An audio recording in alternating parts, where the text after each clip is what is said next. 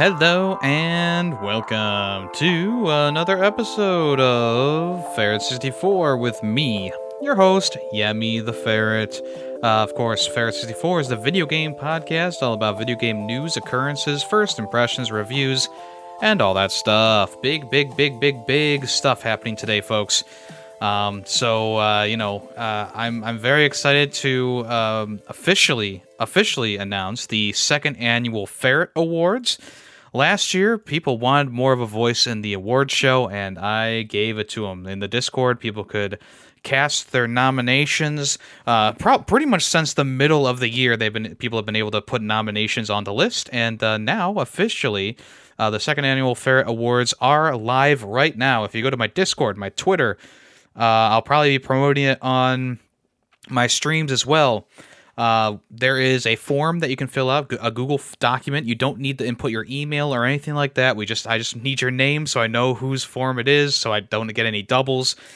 Uh, and uh, just go ahead and, and cast your votes for all our different categories. And I'm going to go through all those different categories right now. The second annual Ferret Awards. Uh, that's just a celebration of video games uh, from start to finish, whether they be independently developed, AAA, AA, or anything in between. Um, I always like to really flesh out these things. Any game between January and December are eligible, unlike some other places. Uh, the voting for this ends on the 30th of December. Uh, so the there will actually be a live podcast on the 31st of December uh, where I will go through all the nominations and I will give you all the winners. So make sure you get your votes in before then. Uh, so if you want to join me for that live podcast, uh, just tune in live on my on my Twitch channel at Yemi the Ferret, twitch.tv slash Yemi the Ferret. Uh, and I will be interacting with chat, maybe bringing on a guest or two, talking about the latest news of the week and whatever I've been playing. And there you go. Let's go ahead and scroll through all the nominations for the Ferret Awards. Uh, for Best Performance, we have Christopher Judge, uh, Jeannie, Jenny, Jeannie Tirado, who plays Rose from Resident Evil 8, uh, Murtaugh, which is the cat from Stray, Ashley Burch, Steve Blum, who plays the Neon White. Best Soundtrack, we have God of War Ragnarok, Elden Ring, Stray, Horizon Forbidden West, and Cult of the Lamb. The Still Playing Award, which is a game that you are still playing from either early in the year or last year or before. Uh, we got Fall Guys, Apex Legends, Pokemon Legends Arceus, Returnal, and Counter Strike Global Offensive. Best DLC or major update uh, also includes add ons as well. Uh, we have Cuphead, the, the Delicious Last Course, the Mario Kart 8 Deluxe Wave 1, 2, and 3, OlliOlli World Finding the Flow Zone, Resident Evil Village, Shadow of Rose, and Overwatch 2. The best remaster or remake, we have The Last of Us Part 1, The Stanley Parable Ultra Deluxe, Pac Man World Repack, Klonoa Phantasy Reverie series, and Crisis Core Final Fantasy VII Reunion. Favorite games streamed by me, Yemi the Ferret, for the year. Uh, we have Gears of War 4, Paper Mario, The Thousand Year Door, I Love You, Colonel Sanders, a finger lickin' good dating simulator, Shadow of the Colossus PS4 version, and The Lord of the Rings The Third Age.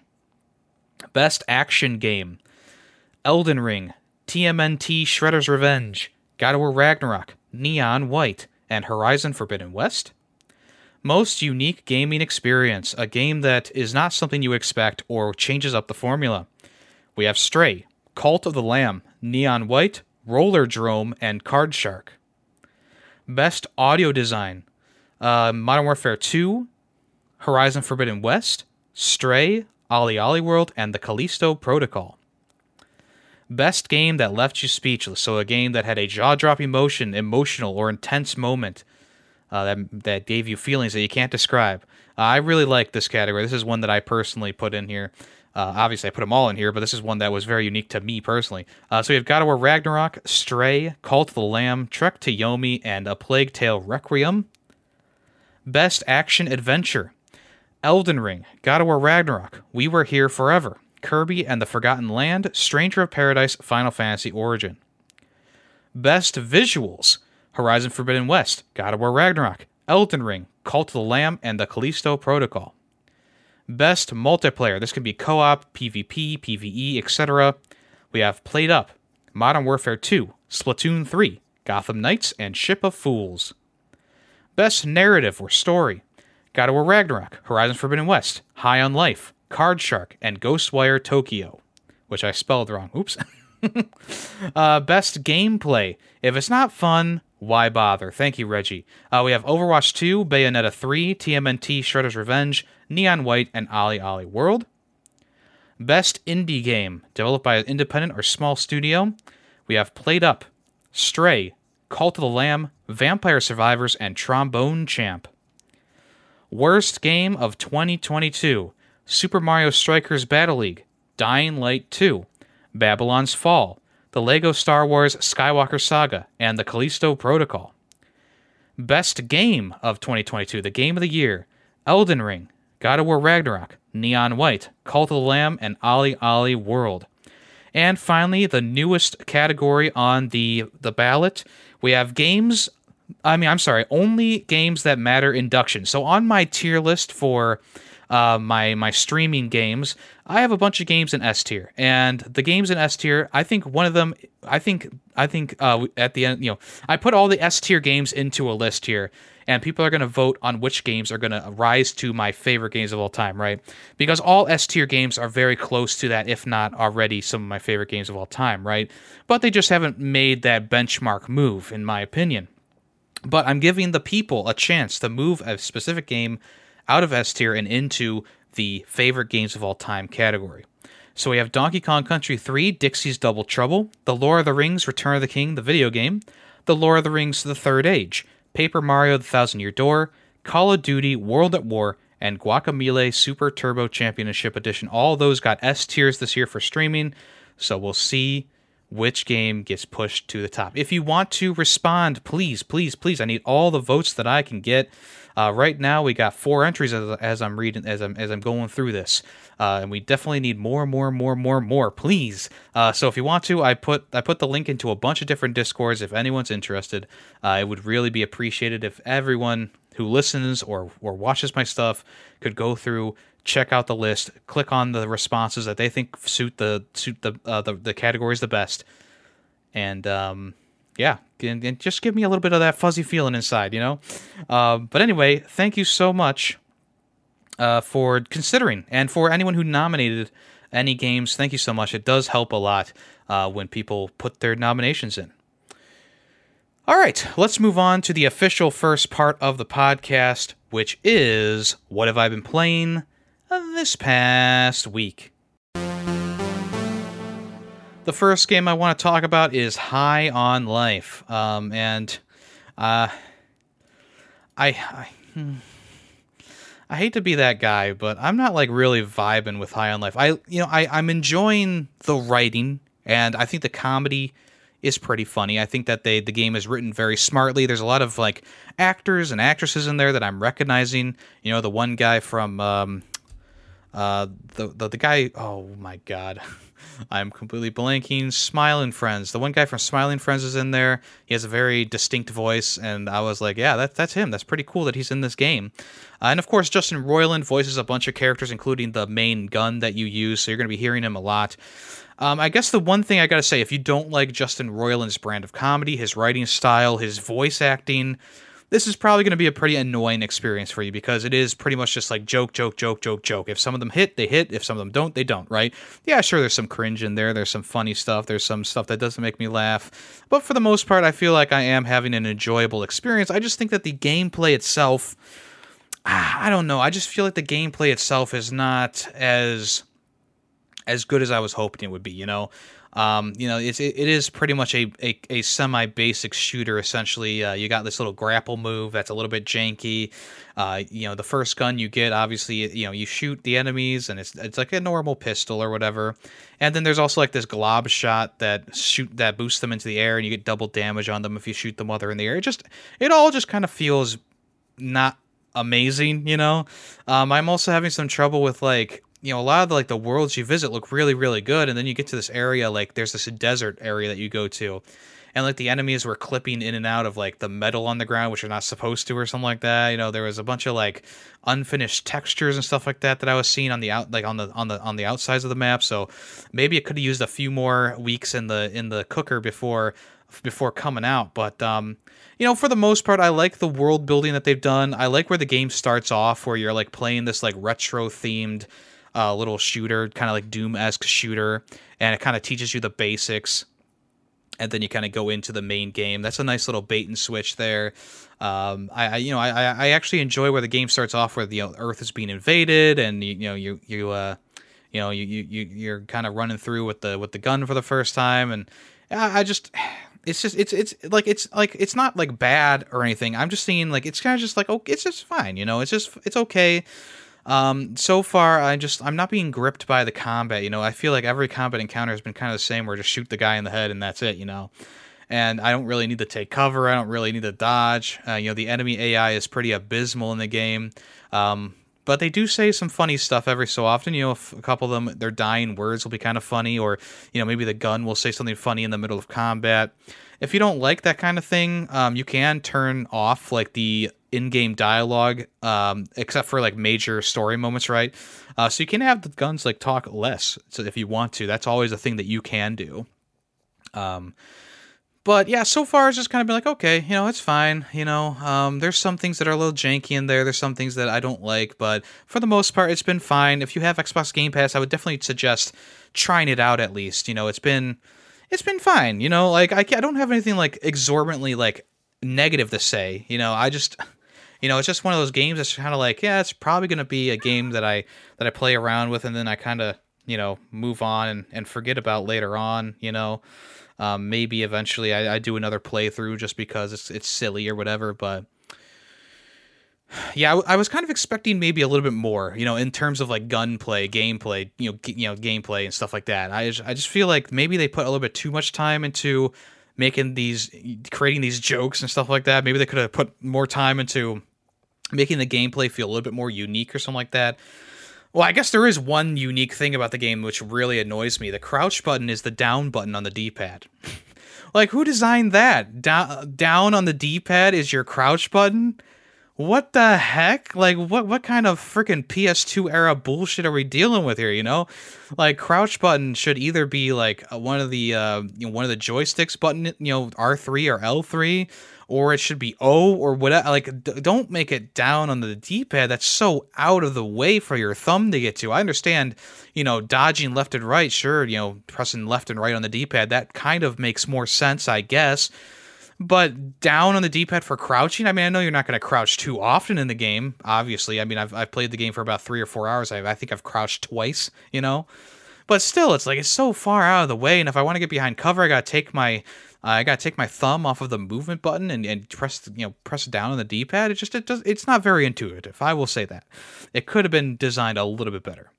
Um, but once again, you know the the game is really funny. I, I've been laughing a lot during it. Um, not only during like the opening segments, but also deeper into the game. I've been I've been having a few chuckles here or there. I mean, there's this one part where the bridge is out and this construction crew they're all like yeah forget about it. They're like kind of like generic new yorkers or whatever. And and and uh you know like we're the we're the macaroni brothers. I just i really had a lot of fun talking to those guys and interacting with them. Uh, the other interesting thing is there's a lot of npcs that you can actually just shoot and kill. Like they don't give a shit. You know you want to kill this like kid who's nagging you, I guess you can. If you want to kill the Macaroni Brothers, you can. If you want to kill the random the random dude on the corner who isn't getting out of your way, you can. I mean, there's there's a lot that this game lets you do that other games would be like, oh no no no, you got to go around. Oh no no, you got to find another way. Nope, you can just blast your way through them and that's fine. It's kind of crazy, um, in that sense too. But you know, so far it's just been like, okay, you know, I've been, I, it's fine. You know, I'm not gonna like, I don't know if I'm gonna like talk about this game post 2023 you know when i when i finish when I eventually get it done you know i just it's not one of those games that i'm like rushing to get back to you know that's that's the thing. You know the game's not gripping me enough to like run back to it. And i know what you're saying oh but but but yemi you went back to callisto protocol and finished that so quickly. And i'll tell you this at least there was something going on in that game. You know, I liked the graphics and I thought that the sound design was amazing, and the gameplay is unique enough that it kind of makes you go, okay, I guess I, you know, whatever.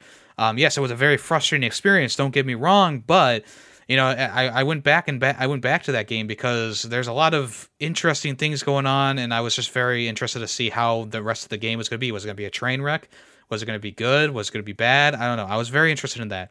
High on Life just seems like it's going to kind of be the same tone throughout the entire experience. I don't think there's going to be anything other than quick jokes, funny dialogue, you know, maybe a few gags here and there.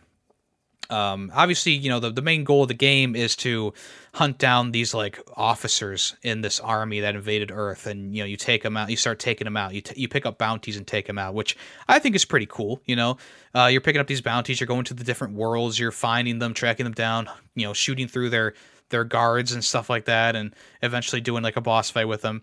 And you know, that first boss fight with the what's her, I, I forget her name already, something nine uh, she's like a ant queen or something like that. And um, you know, I mean, the boss fight, uh, you know, obviously was kind of spoiled to everyone during that gameplay showcase, but you know, it was still a pretty fun boss fight to do. You know, I felt like the the dialogue during the boss fight was pretty funny, and the you know, things that you were doing were pretty funny. Uh, and then also the boss fight was actually good itself, so that's that's good. You know, there, there's some good stuff in there for sure, uh, but wholly unique stuff, no. And I think that's one of the things that kind of makes me gravitate towards some games other than than other games, right? Is there's got to be a unique element in there that's like really gripping me, and you know the the funny writing in High on Life is not enough to keep me coming back over and over and over again when the gameplay is a bit stale, it's a bit played out. You know, it's, it's not it's not wholly unique from any other game that's out there, which obviously they did lean into the writing very hard, and you know it definitely shows, but you know, a game like a game like this is not going to trump over, you know, something like Callisto Protocol because at least there's something in Callisto Protocol that made me go back and play it all the way through in a couple of sittings. Where High on Life, I kind of have to like, okay, it's on my Xbox. I guess I'll turn on my Xbox today. Oh, there's an update. Well, I guess I'm playing Call of Duty. You know, something like you know, that kind of thing happens pretty often with High on Life. I'll go downstairs to play it, and then it's like, oh, I gotta wait for this, you know, four gigabyte update well, guess I'm not playing this today. You know, I don't wait for it to update. I just go move on to something else, you know. Um, but yeah, that's, that's kind of how it goes. You know, when there's a unique concept inside a game, uh, you know, that that's what I usually gravitate towards. You know, that's that's why a couple of games this year have been pretty high on my list because it's something that you don't normally see and it works. It all kind of works, you know. Um, you know, I've I've said this before, but I'll say it again. But you know, Elden Ring, it really is just it's using a lot of the same stuff that other Souls games from the, from from FromSoftware have used. And even though it's still a great and amazing experience, it doesn't feel wholly fresh. And you know, I find myself going back and playing other games. Maybe they're indie games, maybe they're AAA games I, I find myself going back and playing other games and having more fun than going back and playing Elden Ring because you know I tried to play through the game again on a on a second playthrough and I was just crushing through enemies and I had my I had my setup and I was getting I was almost halfway through the game again and I was like you know it's the cracks in this game are really starting to show with the with the boss design, you know, and I, that's something that I've been complaining about since the beginning. But you know, I go back and I play something like you know Cult of the Lamb or OlliOlli World or or whatever, and I find myself going, "Oh, okay, uh, this feels great still, and I really enjoy what they're doing here." And you know, this and this and this is really fun to use. So, you know, that that's why you know something like High on Life, I'm not like I'm not jazzed to go back and play it every day or what uh, whenever I have free time. Uh, because I'd rather play another shooter game like Modern Warfare or something like that, which has more going on for it. It's it's more competitive. It's it's got better weaponry, you know, it's stuff like that. It's got better customization. Like High on Life is just a very it's a solid kind of like fine game with great writing, um, but it's lacking in some key areas for me personally. Um, but uh, like I said, I enjoyed enough. I'll go back and play it. I'll probably finish it next year in January when I have nothing else to play, right? Um, so yeah, there you go. That's High on Life. Coming right up after that is a completely one. It's a 180, pretty much, people. Vampire Survivors. Let me tell you, I was not expect I was not going into Vampire Survivors expecting myself to get this hooked on this game. This game about uh, some some pixel art sprites on a background and you kill uh, s- millions of enemies on the screen and you try and build your character up to kill as many enemies on your screen. You can't even you can even press a button to attack. The attacks are are automated. And when I tell you that, you might go, "Oh, what the fuck? You can't attack on your own. You have to wait for countdowns and timers and blah blah blah blah blah." Yeah, I know. I wasn't going into it expecting me to love it either, but it was like 5 bucks plus the DLC was a dollar 50. I got both of them. And I tell you what, I tell you what, this game is so freaking addictive. The gameplay loop draws you in quickly and you can you, you start going up to like wave 20 wave 30 wave 40 and you're just like yes yes yes. You're grinding it out you're just having so much fun you're picking up treasure chests you're picking up gold you're picking up gems you're you're you're upgrading your character all the way through this and you know eventually you die of course because things get overwhelming and you go whew that was really fun and you get a bunch of gold and then you go hmm i wonder how if i do this and if i do this and then you get back into the game and you play for another 30 minutes straight without realizing it right and that is a sign of an addicting experience. Like I said, I didn't go into this game expecting anything. I watched Callus play it a while ago. People started really talking it up, and I said, you know what? I might as well try it out since, you know, it's such a big phenomenon right now. And I got to say, the hype is real. Like, the hype is so freaking real. Like, yeah, it's a bit basic here and there, you know, but there's a lot of really fun and unique things going on inside this game that I've really not seen in another video game. You know, there's that zombie game that came out a long, long time ago in Xbox Arcade, but even then, you could still shoot your guns yourself. It's not all automated, and that's kind of a weird thing about this game. Like everything's automated, from lightning bolts coming down from the sky to whip attacks left and right to throwing stars to any any weapon that you get. It's all on a timer and upgrading your character is one of the things that you know you really gotta you really gotta upgrade to your strengths um, and it's random what weapons you're gonna find and what things you're gonna get and when you open up treasure chests it's also random to be you know what kind of chest they're gonna be is is it to be just a regular chest? Is it to be a rare chest? It's to be ultra rare chest that give you better items and more gold. You know, that's the thing it's just it's such an interesting thing you know it's just a little like it's just a little like defense game uh you know you fight mobs of enemies they get harder and harder as it goes on and the other thing is like each level that i've played so far i've played three levels and they all have unique enemies too like yeah sure some will come back like skeletons or like the mudmen come back and and stuff like that some of them do come back but for the most part you get wholly unique enemy builds that have different strengths and weaknesses uh, each level you do you know you do have like the same you know weaponry that you can get. Obviously it's all random but you can still get your, your same bills if you want to. But you unlock new characters you find new characters on the map you find new items on the map you find like these collectibles on the map as well uh, that give you special abilities. You upgrade your character with the gold or you can buy new characters with the gold. You you know there's a bunch of things that like are going on that like like i said the gameplay loop is just there. It's just it's so there and it's so smooth. And I have no clue how else to say this, but it's a damn good indie title. I will give you I will give it that. And you know, I've already locked my top 10 list uh, with the order that it has right now. But I'm kind of I'm kind of, you know, I put the key in the lock. I'm going to say it. I put the key in the lock and I might be twisting that lock a little bit cuz my my time with Vampire Survivors has been a bit short, a bit brief so far, but I've already sunk almost three hours into this game on one play session.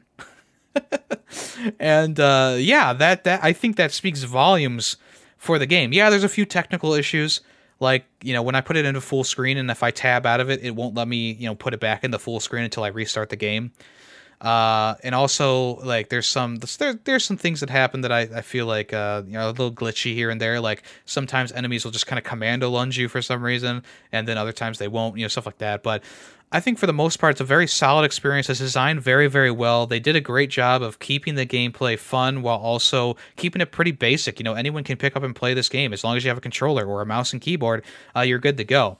And I think having it be so automated gives you kind of that mind numbing you know, uh, in you know that that mind numbing kind of like a haze, you know, that that just kind of keeps you going. You know, you're not like super engaged in the game with like pressing buttons and dodging and etc. You're just kind of trying to find the lanes to go through, the the cracks in the enemies uh, on the map to kind of get around, move around, and keep going. You know, trying. You know, sometimes bosses will come in, and of course, when you beat a boss, uh, you get a big chest, you know. Uh, sometimes mini bosses will come in. They're just like bats with shields and stuff like that, and you take them out, and they give you a chest as well, uh, or maybe a red diamond uh, or gem.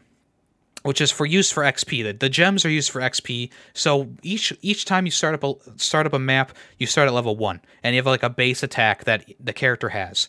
Uh, right now, the meta is using the garlic. So there's a guy who has garlic, and essentially garlic is just this area of damage that goes around your character, and most enemies die in like a couple hits with it, and it's really really good. So anytime you're playing, you always got to go for the the garlic, right? Uh, but there's a whole bunch of other weapons that you can use as well and upgrade with the gems, uh, including the lightning ring that sh- that brings down lightning randomly on enemies. Uh, there's like this. Um, I, I, would. It's not like a. It's like a throwing diamond and not a throwing star, but there's a diamond that can kind of cut through enemies and it ricochets off of one wall. Uh, there's a whip that just attacks left and right. Pretty basic. Uh, there's like a magic wand that can shoot towards the nearest enemy. Uh, there's a book that can fly around your character.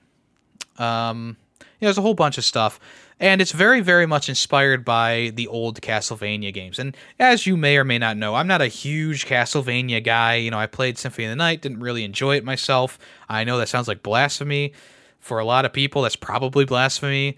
Uh, but I just, you know, I wasn't like really into it. Maybe I might go back and retry it again now that I'm more into Metroidvanias. But, you know, as of right now, like I, it's kind of left a bad taste in my mouth. But this game, it uses like the ideas and like some of the weaponry from from the Castlevania games, and it puts it into a completely different situation. And you know, the maps are like forever going, so you're never gonna find the edge of a map. You know, they're randomly generated in like squares of four or whatever.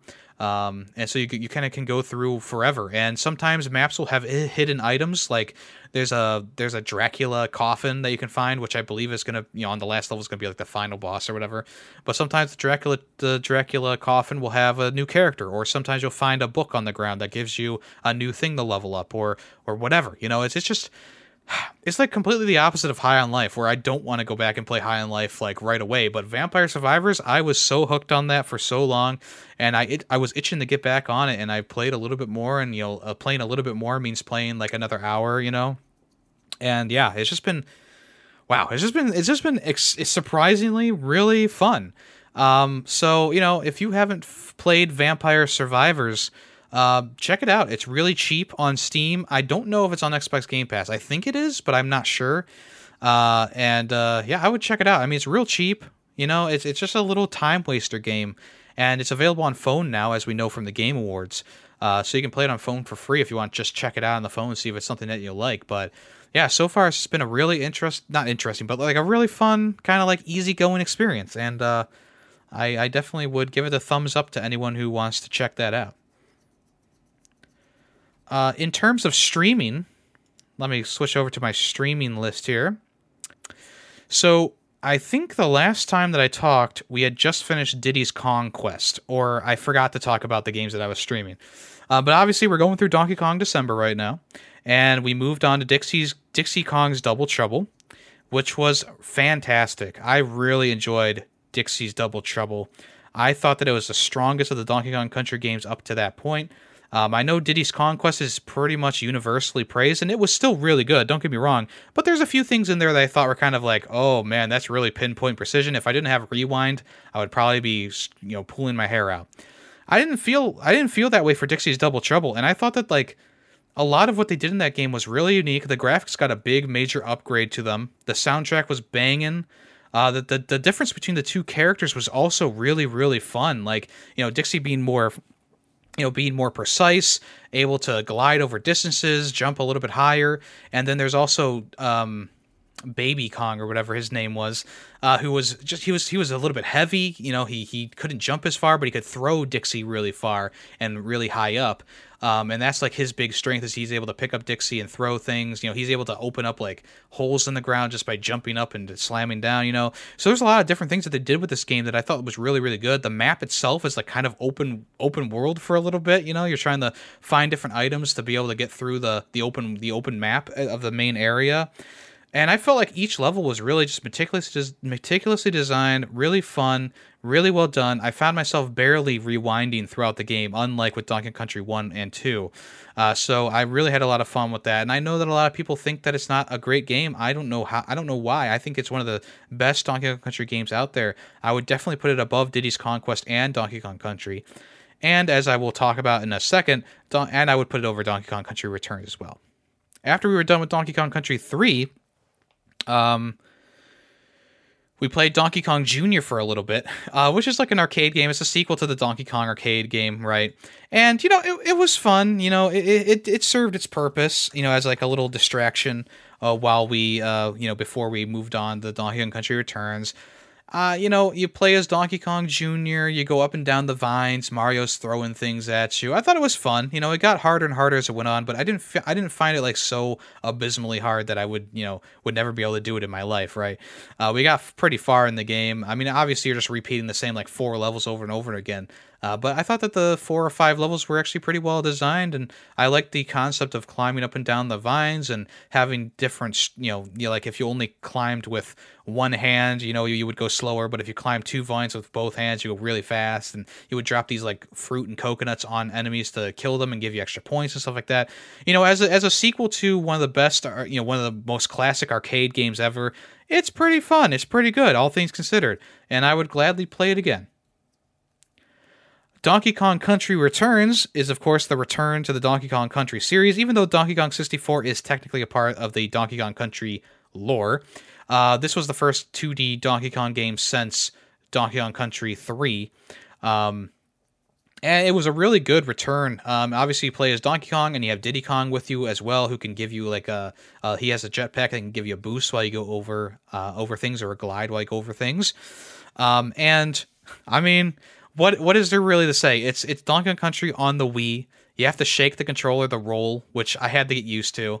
Um, you know, the, some of the some of the some of the level design were were kind of annoying, but for the most part, a lot of the game was just really it was just fun. You know, I, I didn't find myself really caring about shaking the controller to roll. I, I felt like it was kind of natural at that point, and I really liked a lot of the level designs. There was a there was this level where you know pirate ships are shooting cannons at you, and you got to dodge the cannons and go across these open areas.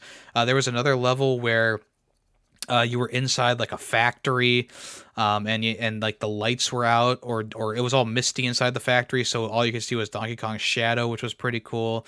Um, you know the the soundtrack was really good too. Like there was this jazzy version of the original game's theme that was so well done, so so well done. Um, and yeah, a lot of level design was really good. I like I said, there's only a couple levels that I thought were kind of annoying. They also introduced like a couple new things to the the game as well. So you know you have like these sections where you're riding on a rocket and you gotta like hold down the button to go up and then let it go to go down, uh, which were kind of fun. You know, a little bit frustrating at times, but a lot of fun. Obviously the bi- the oh excuse me, the mine cart sections are back. There's a couple of those in there.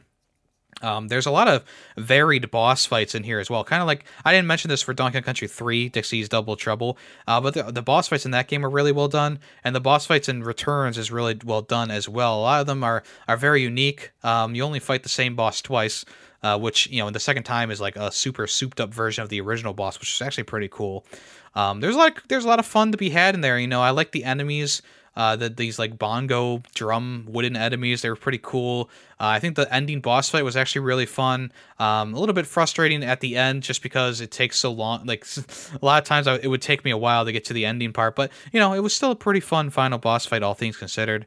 And yeah, I would definitely, if you have a Wii and you want to play a 2D platformer that's not Mario related, Donkey Country Returns is really good. I actually enjoy it better than the Mario, you know, the Mario games. Um, unfortunately, it is stuck on the Wii. They did not make a port for the Wii U. Uh, there's a DS port, but um, there's no new version for the Switch, which is un- which is unfortunate. Uh, I really wish that they would, you know, update the game and, and re-release it for the current console, just just to kind of let people play it. You know, because all there is right now is Tropical Freeze and the Nintendo Switch Online games. This you know, Donkey Kong Country Returns has pretty much been forgotten by Nintendo at this point. Um, but yeah, right now we are playing through Tropical Freeze. I've been having a blast with it. I forgot how really well done like the the design of the levels were. The foreground, the background, you know, the plane that Donkey Kong is on, it all looks really, really good. Um, can't wait to play more of that uh, when we continue that. Uh, usually we'll, we'll, be streaming on Monday.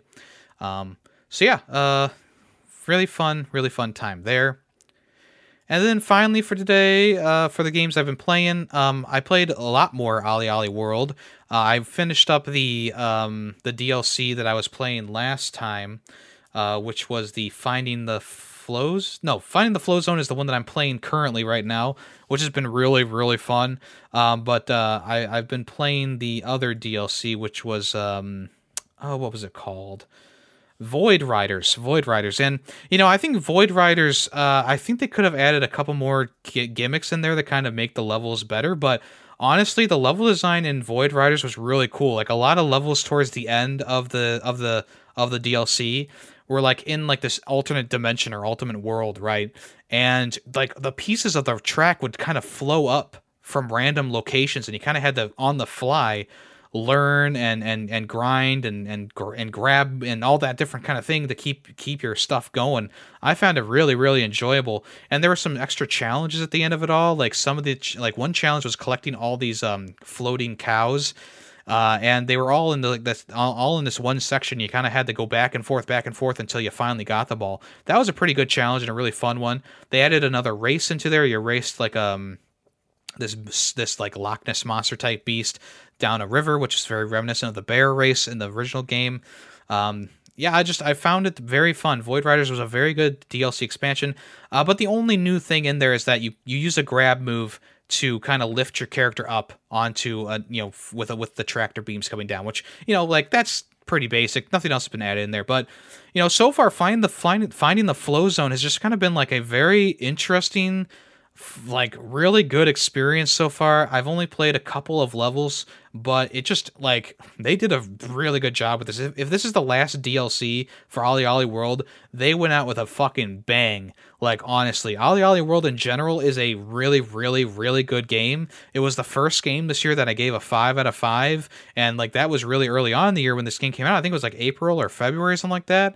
And I immediately was just like really hooked on it. I finished it up and I, I, was like, yeah, this is like a perfect game. It's a perfect evolution of the OlliOlli series, and it definitely is worth your time and money. It's just a really fun, um, you know, skating game that is very much reliant on just like of, of just how skillful you are at, at keeping your combos going and and reading the track and stuff like that. So yeah, I've I've been I've been I've been bumping OlliOlli World this entire year. So you know, if you haven't played it yet, I would definitely highly recommend checking it out. It's one of my four games that's a must play this year, uh, which I posted on Twitter. Um, so if you want if you want to check it out, I would definitely recommend that. And uh, yeah, um, I didn't have time to play more of a bunch of games this week. Um, but another game came out called Little Gator Game that I've been excited about or interested in. Not excited, but interested in. So I'll probably be talking about that next week. And no, I did not get to play the Forspoken demo yet. Uh, that I just that, that that got put in the back burner pretty quickly. Um, and uh, yeah, I think that's about it. I mean, I guess I could mention um, that I've been playing a lot of Call of Duty right now. Uh, they got this new DMZ mode that's been pretty cool. I'll probably talk about it next week when I have more time, but yeah, uh, just been having fun. So let's go ahead and move on to the next part of the podcast, which is what's in the news. All right, first up, we got a couple of like real, like, I don't know, would I say real world or a couple of um, news stories that are about different mediums than video games, I should say. First up on the list, there is a God of War TV series being greenlit by Amazon Prime Video. If you don't know, Amazon Prime Video is what's is what currently is working on uh, the Lord of the Rings show. Uh, so you know maybe they'll use some of the people from that show who did the costume designs and character designs and and, have, and put them on the God of War show. Now I don't know if um, I mean obviously they're using the God of War 2018 like gameplay artwork our game cover artwork for the announcement. So I don't think that this is going to be like a Kratos origin story. F- hopefully, maybe I don't know. Maybe they will. Maybe they won't. They'll probably have some stuff in Greece, like ancient Greece. But I'm I'm guessing that a lot of it is going to be like, you know, in in the God of War, you know, in, in the Nordic stuff, right? Uh, maybe there'll be flashbacks to his old life. Maybe there'll be stuff going on. I don't know. Um, but um, yeah, apparently this is this has just been greenlit by PlayStation. Um, they ordered a series inspired by the franchise. Um, and we'll see how that goes. I mean, I'm not really like super like I think Amazon Prime has only done good a good job with the boys. That's pretty much the only show that I would say is like really good from them, right? So we'll see if God of War helps, you know, is better than than that or better than the Lord of the Rings show. Um, like I said, I'm a, I'm a bit nervous though because Amazon Prime has had a bad track track record recently, but we'll see how it goes. Um, I'm I'm interested in it though. I'll definitely check it out when it comes out. Um, but it's weird that they didn't give this to HBO because they seem to be doing a great job on that Last of Us series, and it's it's interesting that it doesn't seem like PlayStation is doing this one themselves like they did with The Last of Us, right? Uh, but I guess we'll find out more information later. But right now, it's just been greenlit, so you know, there's nothing really, you know, nothing more to say right there, right now. Uh, it's just been greenlit, so we'll see what happens in the future. Kind of along the same lines, Sony, PlayStation, Death Stranding. Uh, Hideo Kojima is is actually going to be a, a, part of the development of a Death Stranding movie. And I know a lot what a lot of people are saying. Well, you know, Death Stranding itself is kind of like a movie in itself, right? Yeah, pretty much. I mean, Death Stranding is a very cutscene heavy game, but there is a lot of gameplay in there mixed in between. Don't get me wrong. Um, but Hideo Kojima will be the executive producer alongside Alex Lebo- Lebovici, who worked on The Barbarian, which was a horror uh, movie that came out this year, which got very, very high praises. It's unclear whether Norman Reedus or Lay Léa Seydoux will reprise the roles, um, but in an announcement by Alex Lebovici, he said, "We are thrilled and honored to have the opportunity to partner with brilliant and iconic Hideo Kojima on this on his first film adaptation." Unlike other big budget tentpole video game adaptations, this will be something far more intimate and grounded. Our goal is to redefine what a video game adaptation could be when you have creative and artistic freedom. So yeah, we'll see how it goes. Uh, I mean, obviously, there's a lot of high hopes for this. I mean, Hideo Kojima is behind Death Stranding, um, so you know we'll we'll we'll see how we'll see how the movie comes out. I'm sure it's going to be a very condensed version of Death Stranding. You know, they're probably going to take out some of the fluff and stuff like that. Maybe they'll eliminate some plot points entirely because obviously, you know, the, the original Death Stranding is like a 40 hour game, right? Or something like that. You know, a lot of the cutscenes take up most of that time, um, but they are very beautiful and well done cutscenes, don't get me wrong. Uh, so we'll see. You know, maybe it's just going to be a live version, a live adaptation version of the story's plot, or maybe they'll do something different in the Death Stranding universe. We'll have to wait and see. All right, speaking of TV shows and specifically anime for this one, Ash Ketchum and Pikachu, his Pokemon Pikachu, are coming to a close. Their time is coming to a close in the Pokemon universe. Ash has done a lot in his in his 11 years or whatever of, of being the main character of the Pokemon series, and uh, they dubbed the new the new 11 special episodes aim to be a Pokemon Master, which are going to air in Japan on January 13th. They'll start airing, which will be the final chapter for Ash and Pikachu's story. It is definitely the end of an era that started all the way back in 1997 with the Indigo League. Um, obviously, a lot of people all all all very fondly remember the original Pokemon movie uh, with Mewtwo and stuff like that. That was another Ash and Pikachu adventure that that a lot of people remember. Um, so yeah, he, he's gonna be, you know, Ash is gonna be sidelined. He's gonna be he's gonna be uh, he's gonna be Dunzo. Um, so we'll see if he actually becomes a Pokemon Master, I guess. Uh, but they did announce that a new series is coming. An all new Pokemon series has been announced. Join two new characters and three Paldea starter Pokemon as they adventure through the Pokemon world. Plus, commemorate Ash's journey with special episodes concluding Pokemon's Ultimate Journeys, the series, coming in 2023 and beyond. Um, so yeah, this is con- this is this tweet's pretty much confirming Ash's journey is coming to a close, and there's to be two new characters taking over the position of main characters in the anime. Uh, so they said that in Japan in April 2023, the new protagonists will air in the new series of Pokemon. Uh, so yeah, and they also they also put out this like really nice um, poster uh, for Ash's departure. You know, has Misty, Brock, and Ash on there, and all the different major Pokemon of the series that Ash kind of trained throughout his time. And um, you know, eh, I mean, it's a very nice poster. You know, uh, what, what can I say? Um, I haven't watched Pokemon in a while. I don't remember the last Pokemon episode that I officially watched. Uh, but I do remember as a kid, I, I definitely watched a lot of the original Pokemon anime, uh, and uh, I don't I don't remember if I watched it into like later seasons where like the Pokemon started to really change it up. I think the last, I think it was like, I think the ape Pokemon with the hand on its tail was one of the last seasons that I watched. I don't remember what that was. That was a long time ago. Still, Ash was a very big part of my childhood, and I'm sure a lot of others as well. And uh, going into the real world, Super Nintendo World in Hollywood is opening its doors February 17th, 2023. A special announcement video was posted on Universal Studios Hollywood's YouTube channel, showing off what the park is going to look like and when the opening day is. It looks pretty identical to the uh, the uh, the Mario World that's in Japan. Um, it looks like you're going to be uh, visiting Peach's castle, riding in uh, riding on a Mario Kart kind of coaster thing. I'm not sure if it's a coaster, but it seems like a coaster. Um, there's food, obviously lots of food that's Mario themed, and also, of course, a big uh, shopping center for you to get all your favorite Mario needs. Um, on top of this, uh, on top of the opening date announcement, the studio has also confirmed that the attractions uh, that they've confirmed all the attractions that you'll be able to find there. Okay, perfect. Mario Kart Bowser's Challenge.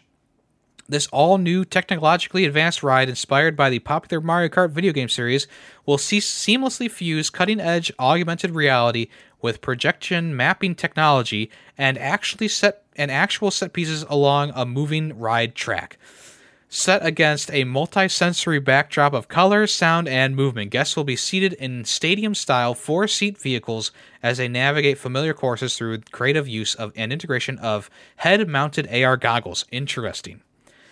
Uh, also, there will be Mount Beanpole. This towering landmark sits at the heart of the uh, at the heart of the land, and also serves as the entry queue for Mario Kart Bowser's Challenge.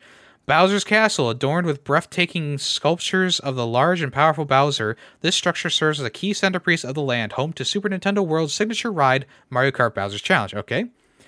Power Up Band. These wearable state of the art wristbands sync with Universal Hollywood's free downloadable app to level up the guest experience within the land and enhance its many interactive elements. Obviously, there's a lot of interactive blocks and stuff you can touch, and things will happen.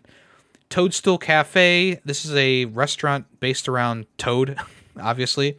There will be Toadstool Cheesy Garlic Knots, Super Mario Mushroom Soup, Piranha Plant Caprese, Caprese? Mario Bacon Burger, Luigi Pesto Chicken Burger, uh, a block tiramisu, and a Princess Peach Cupcake. The One Up Factory is, of course, going to be the uh, collection of merchandise as well. Sounds like there's going to be a lot to do, hopefully. Um, I've, I've seen videos of the Japan world. You know, the one ride they have is like this slow moving, like monorail and I'm like, oh boy, I hope they put something in a little bit better than that. And it seems like they have. Uh, Mario Kart sounds like it's going to be a lot more fun than the slow moving tram that they have at the at, at, the Japan uh, world. But uh, yeah, cool cool announcement. Very nice. Very pleased with that. And finally, for the news today, there might be a Horizon something multiplayer coming to coming soon. Uh, in a job posting on Twitter, Guerrilla Games in Amsterdam want to expand the world of Horizon, and they they posted a picture with open positions. Uh, they're continuing to create an epic solo adventure of Aloy, but there's more. A new internal team is developing a separate online project set in Horizon's universe. Uh, featuring a new cast of characters and a unique stylized look. Friends will be able to explore the majestic wilds of Horizon together. We're looking for talented people for our Horizon single player and online project. They need animators, designers, programmers, people with experience in multiplayer. So I'm wondering if this is going to be one, a MMO, something open world MMO where you take down monsters yourself, maybe might maybe like Monster Hunter World. Maybe it'll be a Warzone experience, a, a battle royale experience. Probably not, but maybe. Um, maybe it's just going to be like a PVE, maybe a co-op adventure. Who knows? Uh, but what I do know is that I'm intrigued, and we'll see what this all comes about to. They are probably in very early development stages of whatever they're working on, so we probably won't hear anything about this until the future. But as of right now, thought it was an interesting thing to add that they are starting to maybe work on a multiplayer expansion or in a, a solo multiplayer game or some sort of MMO. We will see. All right, let's move on to what's in the news.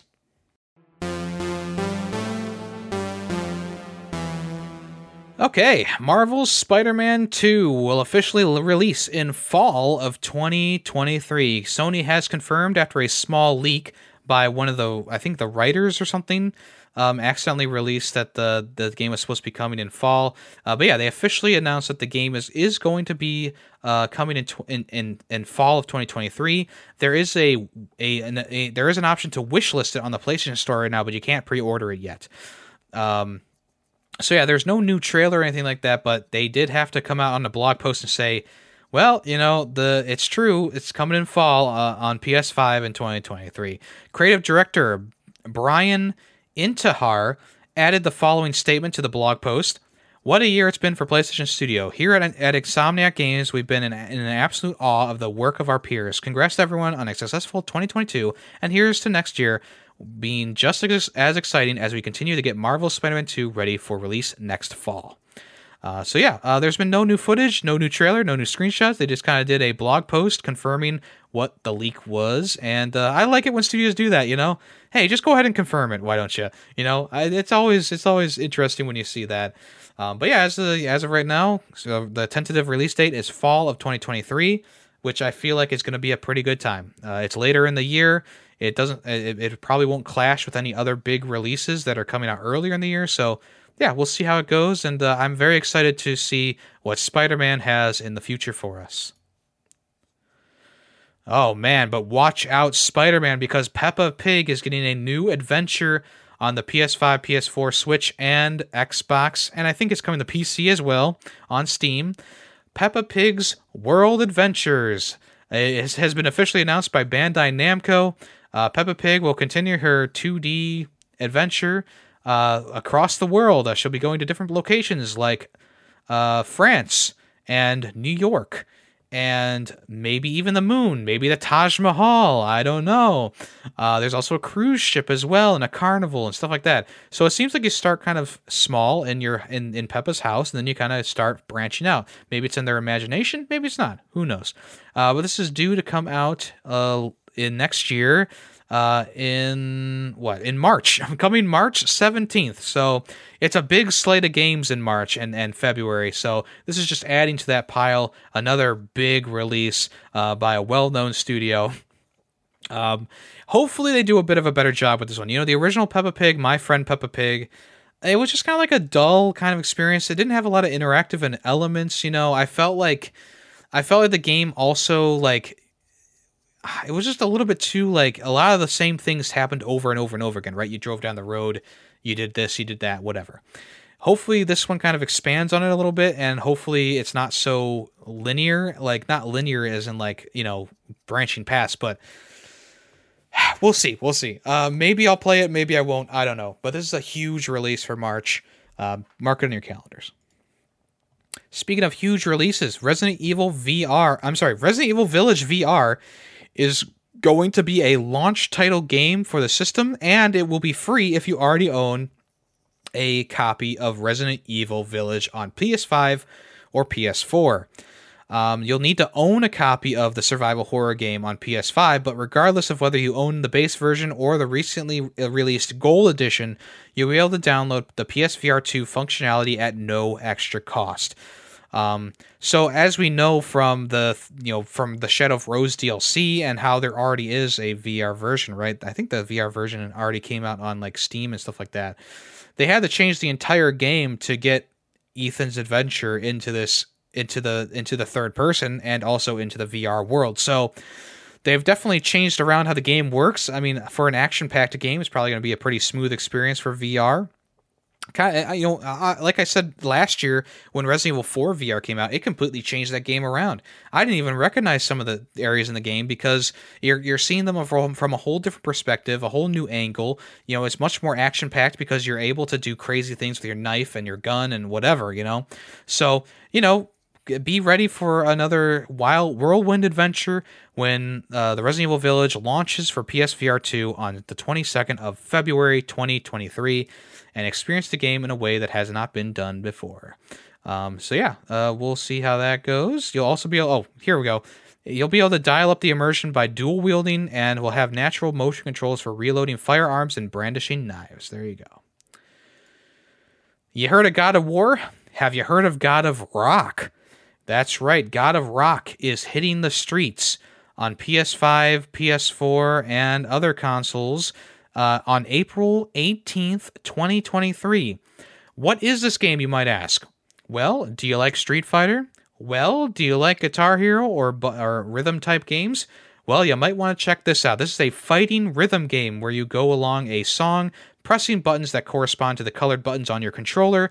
And if you hit a color, you will either block or attack. And depending on uh, who you're fighting, you know, if they start to miss button prompts, you'll fight, you'll hit them and, and bring down their HP bar. And of course, if you miss buttons, you'll also bring down your, you know, your H bar will be brought down when they hit when they hit you.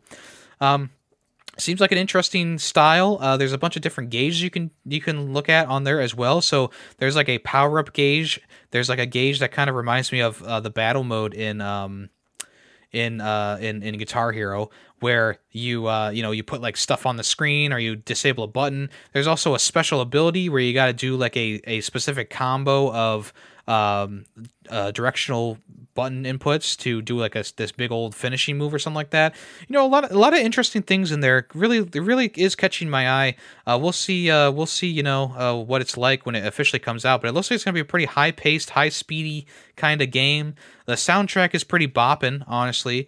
Um, and uh, yeah, we'll see how it goes. You know, I think that it looks kind of cool. Might be a bit challenging, but it looks kind of cool. So I'm, I'm interested in that. So, like I said, God of Rock is going to be coming in April. Uh, what was it? April. What was it? April. April uh, 18th. April 18th next year.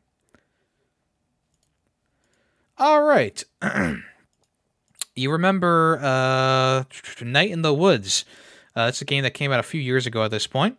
It's getting a free PS5 upgrade. Uh, so the new PS5 version is going to run at 4K 60 FPS. If you have the original version of the game on PS4, you will be able to get the PS5 version for free. Um, this is a highly regarded adventure game where you play as May, who drops out of college and returns to her hometown. There, you can meet all her friends and not so friends, engaging in conversations and getting a whole lot done. Uh, it's an emotional, narrative focused adventure that resonated with people when it originally launched. Um, so yeah, uh, looks like they've done. Uh, I mean, I don't know what they did to exactly, but you know, they upped the resolution and they gave it a smooth frame rate.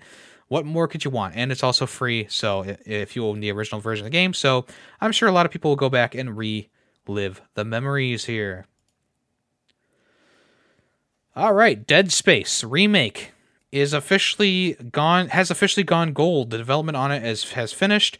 Uh, right now, as usual, they're probably just working on some patches, some bug fixes, stuff like that. You know, just kind of getting the game ready to be shipped in January. Uh, so yeah, it seems like the January 27th re- release date uh, will be hit, um, and I'm sure that. Uh, I'm sure it'll come out just fine. I don't know. I mean, after Callisto Protocol, I'm kind of weird, leery, but I mean, this game has been in development for quite some time, and you know, it's it's it's it's it's a it's a much different beast. And I don't know. I, I have a little bit more hope for this because it is an established IP and they're not trying to do anything super different. They're just kind of modernizing the original Dead the Dead Space.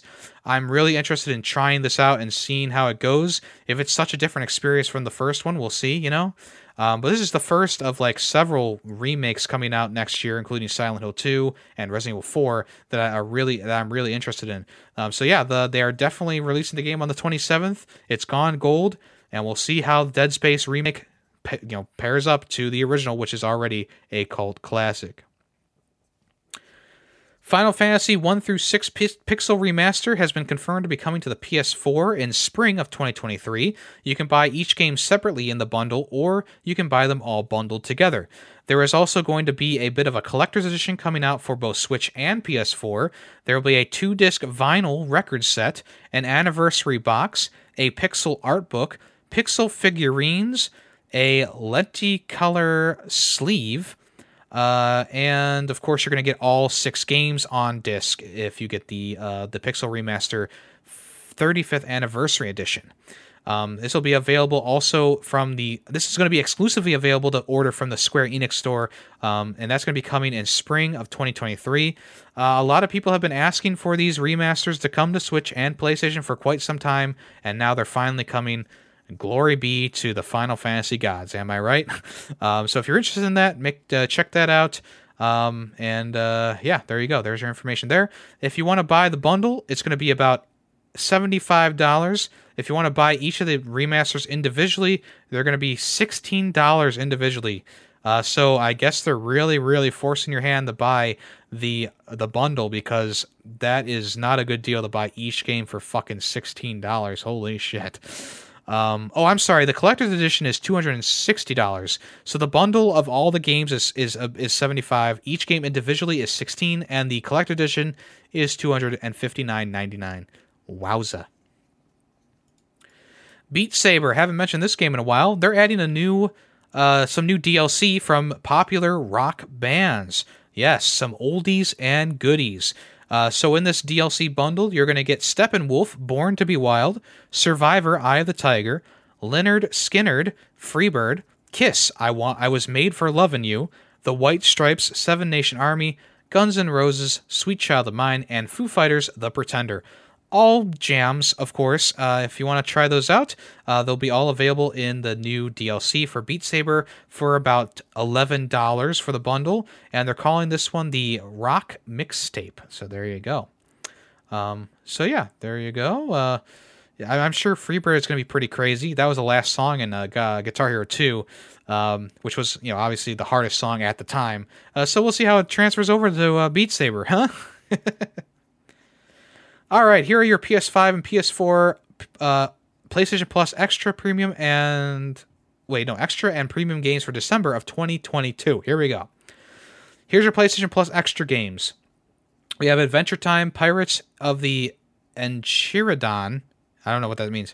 Uh, ben 10 Power Trip, Evil Genius 2, Far Cry 5, Far Cry New Dawn, Far Cry Primal, Giga Gigantosaurus the Game, Judgment, Middle Earth Shadow of Mordor and Shadow of War, Mortal Shell, Pillars of Eternity 2, Deadfire Ultimate Edition, The Escapist 2, The Pedestrian, Worms WMD, WWE 2K22, Yakuza 6, The Song of Life, and Yakuza the Like a Dragon. The PlayStation Plus games, the, they seem to be a good mix this time around. Heavenly Sword on the PS3, Oddworld Abe's Exodus on PS1, Pinball Heroes and Ridge Racer 2 both on the PSP some good selections there. I mean, not as many as I was hoping for the premium games. I still think that PlayStation is sorely lacking on the premium stuff, and I am not going to invest in a premium tier subscription if they don't add more stuff soon because this is just getting kind of sad. But Heavenly Sword is a pretty good get for the PS3 version. Uh, I never played that, so you know if that you know that, that might be a good one to try out, especially because Heavenly Sword was one of those games that seemed seemingly flopped back in the day. They added the character to PlayStation All Stars Battle Royale, but I never knew who it was. You know. Uh, obviously, Odd, Odd, World games are, are cult classics, and then there's two PSP games I've never played either. So there you go. And then finally for today, here are the 11 games leaving Xbox Game Pass on December 15th. If you're hearing this now, I'm sorry you missed out on some games here. So, Aliens Fireteam Elite, Breathedge, Dragon Quest 9 Echoes of an Elusive Age, Firewatch, Lake, One Piece Pirate Warriors 4, Neoverse, Race with Ryan, record or record of Lodoss War, Deedlit in Wonder Labyrinth. Uh, Rory McIlroy, PGA Tour, and Transformers Battlegrounds have all left Xbox Game Pass as of December 15th. Um, so, yeah, sorry if you missed those. I'm sorry I didn't mention that earlier. Anyway, thank you so much for listening to this episode of Ferret64. Really do appreciate that. If you want to, please check me out on Twitch at Yummy the Ferret, twitch.tv slash Yummy the Ferret. I stream on Mondays, Tuesdays, Thursdays, and Saturdays. Right now in the Discord, we're going through that month of Game of the Year nominate not nominations, but the Game of the Year contest, where people try and guess my Game of the Year and try and guess the position of my top 10 list. Uh, lots of people have already signed up. If you want to as well, just head on over there. There will be plenty of hints and stuff inside of Ferret 64 episodes for the rest of the year if you want to pay attention to that. Also, don't forget that the voting for the Ferret Awards is live right now as I'm talking about this. In the description of this podcast, there will be a link to the Google document so that you can vote yourself. All I ask for is for you to put your name and vote for whatever game or anything that, that matches to the to the to the question, right? What's the game of the year? What's the blah blah blah? All right. Um, also, you know, usually at the end of the year, I like to go through all the games that I've played in the year that are of note that I've talked about on the podcast. Like I say, like I always say, if you if you're not sure of what games are going to be on my top ten list, go through the titles of Ferret 64 episodes and just kind of listen to the first part of each episode if you want to. I would rather listen to the whole thing, but you know, I, I obviously talk a lot about a lot of games throughout the year, and uh, all you know, all the major releases get their um, get their title, you know, their name in the title. Uh, but here's a list. Here's a comprehensive list of almost all the games that I've played this year of note. Uh, so we have Nobody Saves the World, Rainbow Six Extraction, To Be or Not to Be, Serious Sam, Siberian Mayhem, Pokemon Legends Arceus, Dying Light 2, Horizon Forbidden West, Elden Ring, Grapple Dog, Super Mario Strikers, Nintendo Sports, uh, Grapple Dog, Far Changing Tides, Ghostwire Tokyo, Haiku the Robot, Trek to Yomi, Sifu, OlliOlli World, Forgive Me Father, We Were Here Forever, Stranger of Paradise, Final Fantasy Origins, Card Shark, Neon White, Teenage Mutant Ninja Turtles, Shredder's Revenge, Lumberjack, Stray, Hellpie, Frogun, Cult of the Lamb, PlateUp, Madden 23, Rollerdrome, Tinykin, Steel Rising, World War I Isonzo, Shovel Knight Dig, Metal Hellsinger, uh, Overwatch 2, Gotham Knights, Modern Warfare 2, The Entropy Center, God of War Ragnarok, Sonic Frontiers, The Callisto Protocol, High on Life, Vampire Survivors. Um, I don't think I've missed anything in there, but I might have accidentally missed something in there. Uh, but those are all the games that I've played this past year. Uh, I usually write them all down uh, for the ones that I've played. Um, obviously, there's there's really, I mean, there there are a few games that are coming out at the end of December here that I'm gonna try out, but I'm not expecting any of these December games to make it onto the list as of right now. Um, but anyway, thank you so much for listening. I hope that I hope I hope that you check back in next week. I really hope that you vote in the game awards. I'm Yemi the Ferret, and I'll talk at you next week. Bye bye. The Ferret 64 podcast is owned and edited by Yemi the Ferret. The song Nightshade, used in the intro and outro, is owned by Adhesive Wombat. Small sound clips during the podcast were made by Yemi the Ferret. News sources include NintendoLife.com, PushSquare.com, and PureXbox.com. All opinions video game related are my own. Thank you for listening.